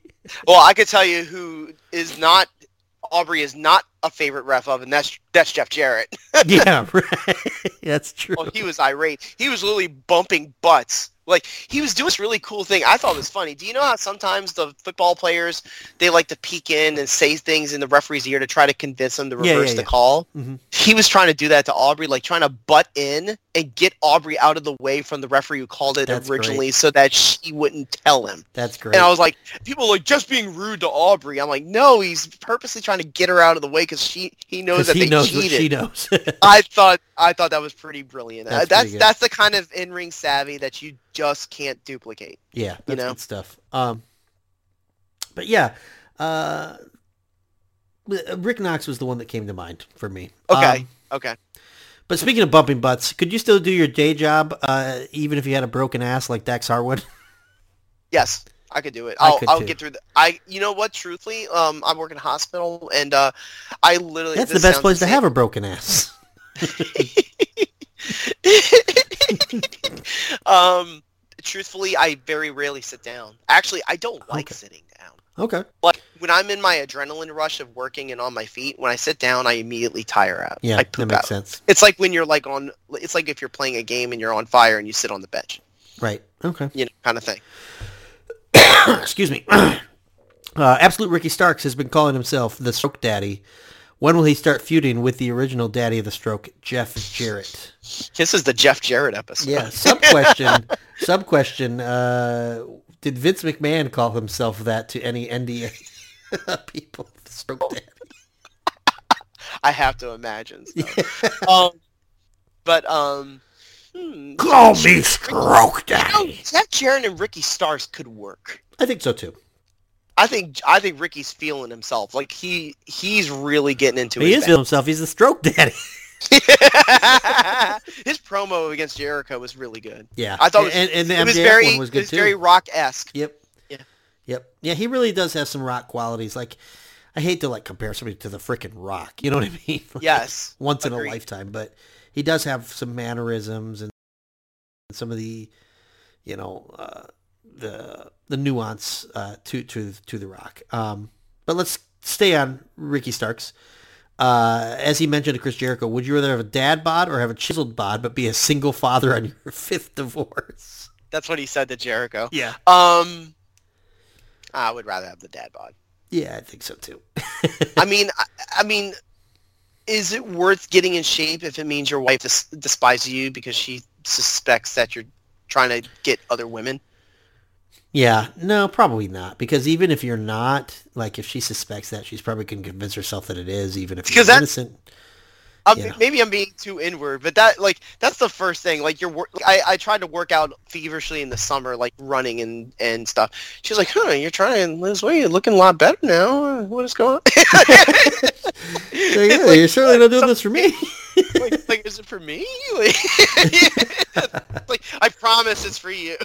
it's really for me. But um, yeah, like no, uh, that's just that's just a rampant speculator. That is your that the wife is the ultimate rampant speculator. gotcha. Yeah, for sure. Get- For sure. Listeners in Place B Nation get married, they will know this. But um, I don't know. Jericho does still look really good. Um, the, he's still in the JAS stuff. You know, like Yeah. even if watch the intro, they even did the purple suit thing with the turnaround. So clearly, he's still involved with JAS. So Right.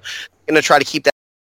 That as canon with Dan, Daniel Garcia and Sammy Guevara. They didn't really go forward with any of that. Right. Um, but um, I thought the match he had was was really good. You know, um, but he it, define a dad bod. Does that mean you're fat? Um, I don't think Does that mean necessarily your body fat, fat? but but definitely a gut Okay, is. I can deal with a gut. Yeah. I can deal with a gut. Yeah, I've got a gut, so I'll take it. Um, but speaking of Jericho, I have a question that's not in the notes, uh, and it came to me as we were talking earlier after Jake Hager's hat was signed. Andrew, if you could sign any piece of clothing from wrestling history to all elite, what would it be? Mm, Randy Savage tassels. Ooh, that's a good one. Yes, Randy Savage suits are amazing. Okay, that's good. I was thinking Buff Bagwell's top hat with the spray paint on it. The Buff Daddy one. Yeah. Did you Buff hear this? Daddy. Okay, so I got to talk about this. So Buff Bagwell got into a terrible accident, um, and he was sort Recently? of restricted. Uh, yeah, maybe like earlier in 2022 or 2021, and he was restricted to Twitter, and all of a sudden he started tweeting a lot of like pro-Democrat type of stances, um, and people were like, "Wow, Buff Bagwell's a liberal. I like Buff's him." woke. Buff is woke. It turned out it was some person who was helping out his Twitter account. He just took control of it. Oh my gosh. That's weird, isn't it? that is funny. I mean, I what if someone took over your social media for like months and you couldn't get into it? um, I don't. I I think my anger slash humor would depend on what they were tweeting. Right, right. Yeah. But supposedly they're like, no, that's not me. right. Yeah, I wonder. Like, does But Buff, I heard that. But does Buff sort of lean that way, or is he like outraged? You know. no clue. Maybe, maybe the um, maybe the frying pan gloves that Norman Smiley used to wear matches. I'll take those. As much protection as possible. Rikishi's thong, perhaps. Rikishi thong. Yeah. The Usos have that hanging in their wall. Um, uh, Oh and my um, gosh. and I'm, I'm trying to think of really weird articles of Well, clothing. we mentioned that, earlier um, Shawn Michaels referee shorts. Those- uh, the the shroud the shroud that um. Uh, how about the pants that Vince McMahon had, where he told Jerry Brisco that he shit himself? and he he like put on a a- stick and chased him around with. yeah, with the stick. They can Yeah. make they can sign the stick Yeah, that held up the dirty pants. Vince's poop stick. oh, I think good. Bruce Pritchard told that story. So Okay, I'm sure there's some some other options, but we'll come back to that Yeah. one day maybe. Uh, we got a couple more, and then we'll get out of here. Uh, Okay. Excalibur mentioned on the air that he had proposed in the past to change the title of AEW Dark to AEW Action. Uh, if you could rename any of the shows, what would you like to call it, and would it have a running theme? Uh, I already said one a long time ago where um, that they should have a one match show that lasts like almost an hour and they call it Fight Forever. Like one match where they just have like a showdown. Mhm. Like sometimes Dark has matches that go 11 minutes with like the Workhorsemen and Top Flight. It's fun. It's it's enjoyable. Dark Elevation never has that. That's why I don't like watching Dark, Dark Elevation. Gotcha. I want to see a match between like two decent mid card or lower card AEW wrestlers, and it goes 30 minutes. And I just want to see how good, how, what they can make of it. You got the opportunity. You can Yeah. put it on YouTube. The other one I'll say, um, if they did the all, I know there's rumors that they're doing an all women's wrestling show because they um they trademarked name. I would call it AEW Heels. I know they have a community called that. I would call the show Heels. That's cool. Yeah. I would do a show with Sting, and it would be called "Please Don't Jump Off of That." Dude, should they do a senior tour? yeah, right.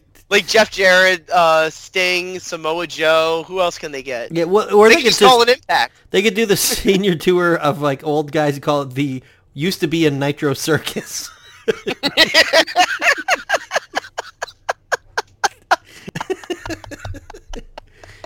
oh Um, man, That would actually, I would actually might like weirdly enjoy a show like that. I think I might If it, too. was, if it was booked by like you know Sanjay Dutt and all these other match agents, like I want you to do a destroyer, and they're like, you mean like the destroyer tugboat? no, a Canadian destroyer. right? Here, Rick, Ricky Morton, come over here. Show him how to do it. Ricky Morton. Jeez. Um, yeah, I think that wraps it up for our, our questions for the week. Um, because Andrew, we're gonna get out of here a little different than normal. Uh, our last episode, you know, we kind of did our end of the year best and worst uh, awards and things like that. But we went a step farther, and uh, I will say all credit for this goes to Andrew Reich. Uh, Andrew took the time. Is that to- what you're calling it? You're calling it credit? Yes, yes. Credit slash blame. If you love it, it's Andrew's. if it's, it's Andrew's idea, if you hate it, it's Andrew's fault. Uh, But we decided, you know what? This past year, 2022, was so crazy, so wild, it couldn't just be wrapped up in one episode, and it couldn't just be wrapped up by the spoken word. It has to be defined by the genre of music. So, Andrew, uh, you and I collabed a little bit. I'm cleaning out my my my vocal cords real quick. Let me clean out those pipes. Me me me me me me. we present to you, the proud listeners of You Know What That Means, the 2002 year in review. We hope you enjoy. Here we go. As Boris Johnson once said, you're going to Hollywood. Hit it!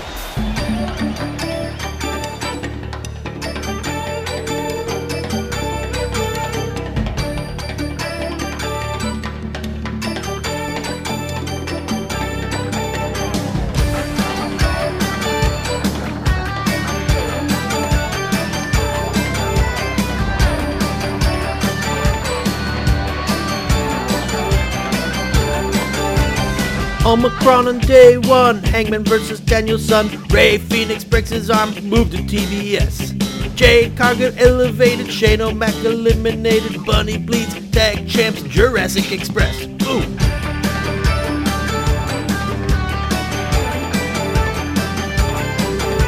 Beach break, Mar-a-Lago, MJF wins in Chicago, Garcia gets some shine, will you be my Valentine? Brody King in House of Black, Jon Moxley bounces back, Thunder Rosa Andrade, Cody Rhodes, goodbye!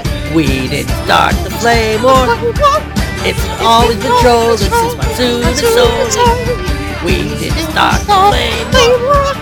A never-ending story, super territories. Sharpshooters, power bombs, super kicks and blade jobs, revolution, Danhausen, turn the camera off. Jungle Boy in three ways, Stinks get jumping off the stage, Wardlow on his own, Ring of Honor sucks.